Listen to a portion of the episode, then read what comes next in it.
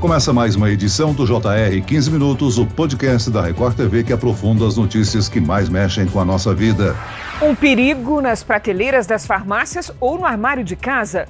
O uso descontrolado de remédios só aumenta no mundo. O maior problema é que medicamentos de todo tipo podem causar dependência e as consequências são imprevisíveis. O Jornal da Record exibe nesta semana uma série de reportagens especiais que mostram os problemas do vício em medicamentos. O que deveria ser usado para tratar condições de saúde, em alguns casos se torna uma forma de dependência que pode levar até a morte. Quais são os medicamentos mais perigosos que precisam de atenção na hora de fazer uso? Será que há falta falta de controle por parte das agências reguladoras? Eu converso agora com o um médico psiquiatra, coordenador da unidade de pesquisa em álcool e drogas na Escola Paulista de Medicina da Universidade Federal de São Paulo, Ronaldo Laranjeira. Bem-vindo, doutor. É um prazer estar aqui e poder informar a população. E quem nos acompanha nessa entrevista é o repórter que apresenta essa série de reportagens no Jornal da Record, Romeu Piccoli. Olá, Romeu. Esse é um tema delicado de se tratar, não é mesmo? Olá, Celso. Celso, lá do doutor Ronaldo. É um tema bastante delicado, a execução dessa série foi bem intensa, principalmente porque existe muito preconceito sobre o tema e desconhecimento, né? É, muita gente não considera uma droga lícita, né? Um medicamento como uma droga, e é uma droga que causa dependência. E assim como todo dependente químico, demora para se reconhecer como um dependente químico e mais ainda no caso das drogas lícitas. Peço até permissão aqui para parabenizar o trabalho trabalho da produção, da gente, do Jornal da Record, principalmente ali a Gabriela Coelho e a Amanda Binato, que é muito difícil você conseguir as pessoas que topam falar sobre isso, quem tem esse problema e fala, e muitas pessoas falaram abertamente, o que é fundamental justamente para que outras pessoas se reconheçam nesse problema. Eu acho até que o doutor pode explicar melhor isso. As pessoas não acreditam que elas são dependentes de um medicamento, e são. E muitas vezes essa dependência é muito parecida com a dependência dependência de uma droga ilícita como uh, crack, cocaína. Talvez o crack é um pouco mais intenso, né? Mas assim, a dependência química é um problema bastante grave. Existem remédios que podem causar uma dependência profunda, doutor Ronaldo? Sim, principalmente esses remédios que têm ação mais imediata, por exemplo, que são usados para produzir sono né, ou produzir diminuição de ansiedade, e a pessoa busca o efeito imediato. Existe um princípio na dependência química que é esse: quanto mais rápido o efeito da substância, não importa se é legal ou ilegal, ela maior o potencial de causar dependência química, né? As pessoas às vezes vão buscar esses calmantes, né, para diminuir a ansiedade ou para induzir o sono e não percebem que elas vão ficando dependentes. O apelo que essas medicações têm é que é um, é um efeito rápido, né, de sedação, de uma maneira geral. Tem vários tipos de medicação, tem dois grupos gerais aí, os mais antigos que são os chamados benzodiazepínicos, né? Que são Lexotan, Diazepam, Alprazolam. O clonazepam é um dos remédios mais vendidos no Brasil, né? A indústria hoje não dá mais esses dados, mas com certeza é o remédio mais vendido no Brasil, né? Então não tem casa que não vai ter um desses camotes. E você tem os remédios um pouco mais novos, né? Mas não são tão mais seguros, né? É o Zolpidem, né? Ou, com nomes de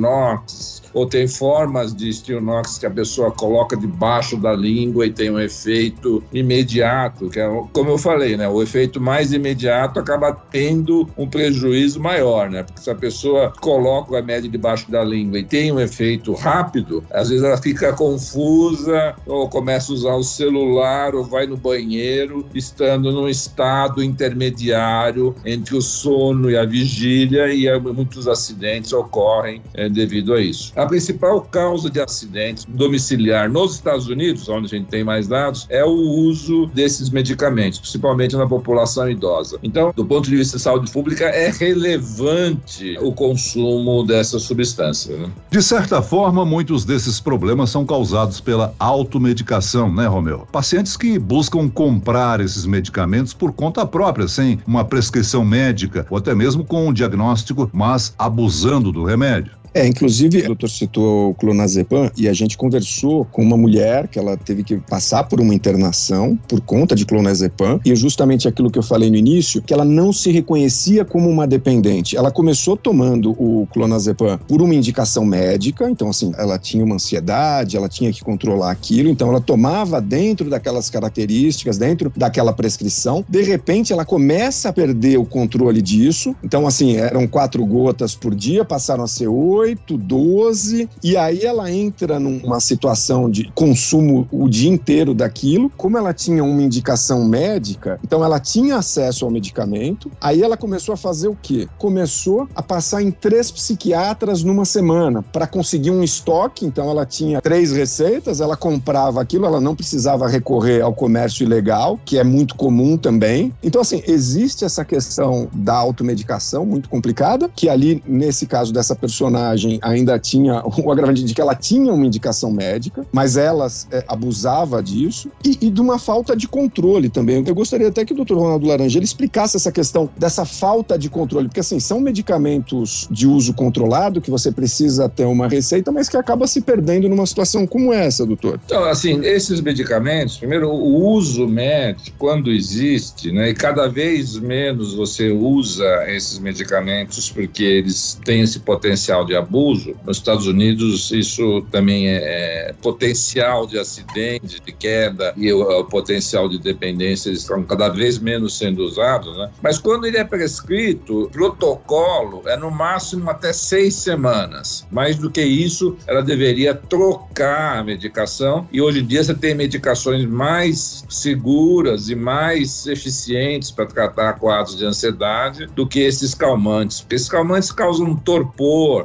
causam prejuízo de memória, causam prejuízo assim do bem-estar da pessoa, ela fica sedada, ela fica no estado de sedação. O que é importante salientar é que às vezes a pessoa nem precisa aumentar, como essa pessoa que você mencionou, de escalar a dose, né, de começar com uma dose pequena e ir escalando. Tem pessoas que às vezes usam o que a gente chama de dependência de dose normal. A pessoa às vezes usa um comprimido de clonazepam, um comprimido de azepam ou dois e fica 20, 30, 40 anos usando isso. Tem muito esse tipo de pessoa. Ela não se sente dependente, mas ela fica com um uso literalmente por décadas dessas medicações. E não percebe esse declínio, por exemplo, da memória que vai inevitavelmente se instalando a partir do momento que a pessoa passa dos 50, 60 anos. Então, por isso que a, a medicina, os protocolos médicos, eles, a gente somos alertados a todo momento a não deixar as pessoas prolongando esse uso, porque uma que fica ineficiente, né? A pessoa, se ela continua a precisar tomar depois de 10 anos o remédio, é porque a ansiedade não foi resolvida e teria que mudar de estratégia farmacológica que seria mais eficiente e menos eh, danosa né, do que ela ficar com um remédio que ah, deixou de ser uma solução e virou um problema que vai causar prejuízo. Eu insisto nisso, principalmente prejuízo de memória e de muitos comportamentos que ficam mais frágeis, né? Ou queda domiciliar, uma parte substancial das quedas domiciliares tem a ver com o uso de medicamentos. Às vezes a pessoa toma à noite para dormir, mas aí acorda no meio da noite, vai dormir, escorrega no banheiro. Isso é um alerta que tem que ser feito. Agora, doutor Ronaldo, esse exemplo citado e mostrado na reportagem pelo Romeu Piccoli não evidencia uma falta de controle das agências reguladoras? Não seria interessante que o CPF do paciente fosse atrelado à compra de remédios tarja preta e vermelha para que seja impedido que ele compre mais de uma vez por mês, por exemplo?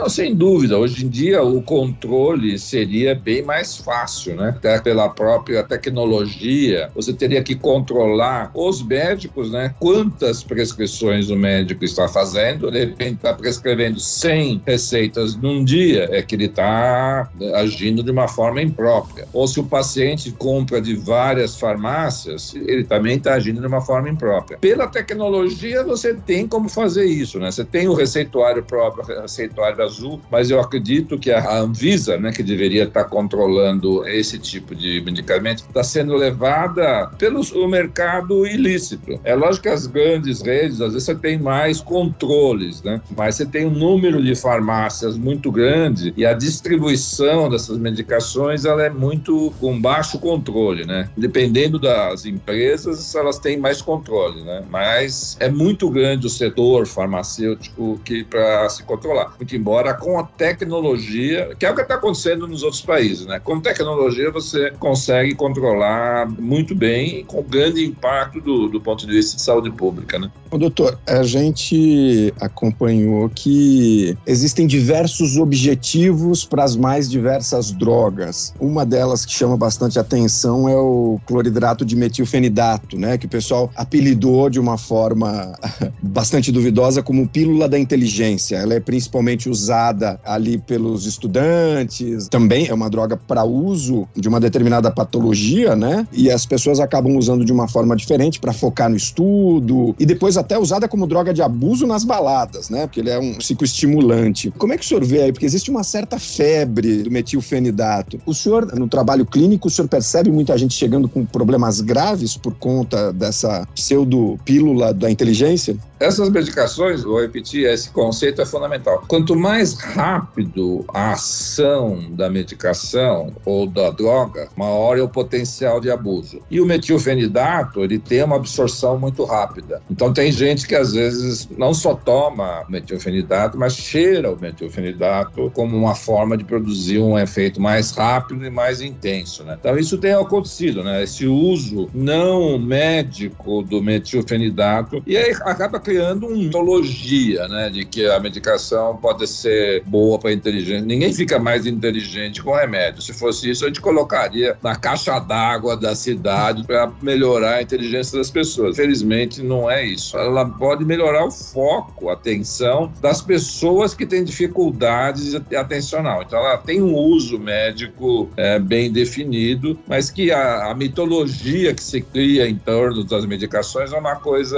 que a gente não consegue controla e é incrível como as pessoas se enganam, né, de achar que com a farmacologia a vida delas vai ficar melhor, né? Doutor Ronaldo, a pandemia com certeza provocou um impacto muito grande na saúde das pessoas, né? E consequentemente na venda e consumo de remédios antidepressivos. O senhor observou uma mudança na quantidade de pacientes com alguma dependência, doutor? Olha, a pandemia fez um mal enorme, né, para principalmente dois grupos populacionais, né? Para as crianças crianças, a gente não pode esquecer isso, né? As crianças foram praticamente abandonadas, né? Ficaram dois anos sem escolas, né? E com uma queda de rendimento absurdo, né? Que vai levar muitos anos para a gente poder fazer alguma coisa. Saiu um artigo hoje, até da FAPESP, de um colega aqui da Escola Paulista de Medicina, que mostrou que as crianças que têm algum transtorno mental têm mais dificuldade de assistir às aulas online. Então, aquela criança que tinha dificuldade ficou pior na pandemia ainda, né? E o segundo grupo de pessoas que sofreram, especialmente na pandemia, foram os idosos. Vários outros grupos também sofreram, né? Mas esses dois foram especialmente afetados na pandemia. Como consequência disso, um grupo somente mais idosos, população de meia idade, começaram pelo desconforto e a incerteza que a pandemia trouxe, quer seja por falta de ganho financeiro ou pela convivência violência excessiva, porque às vezes a gente tem ideia de que é, cada um mora numa casa, cada um no seu quarto e fica lá no computador. Isso não é verdade. No, no Brasil, as pessoas às vezes vivem uma família inteira no mesmo cômodo. Né? E você imagina ficar 24 horas, dia após dia, é, no mesmo cômodo. Então, o desconforto causado pela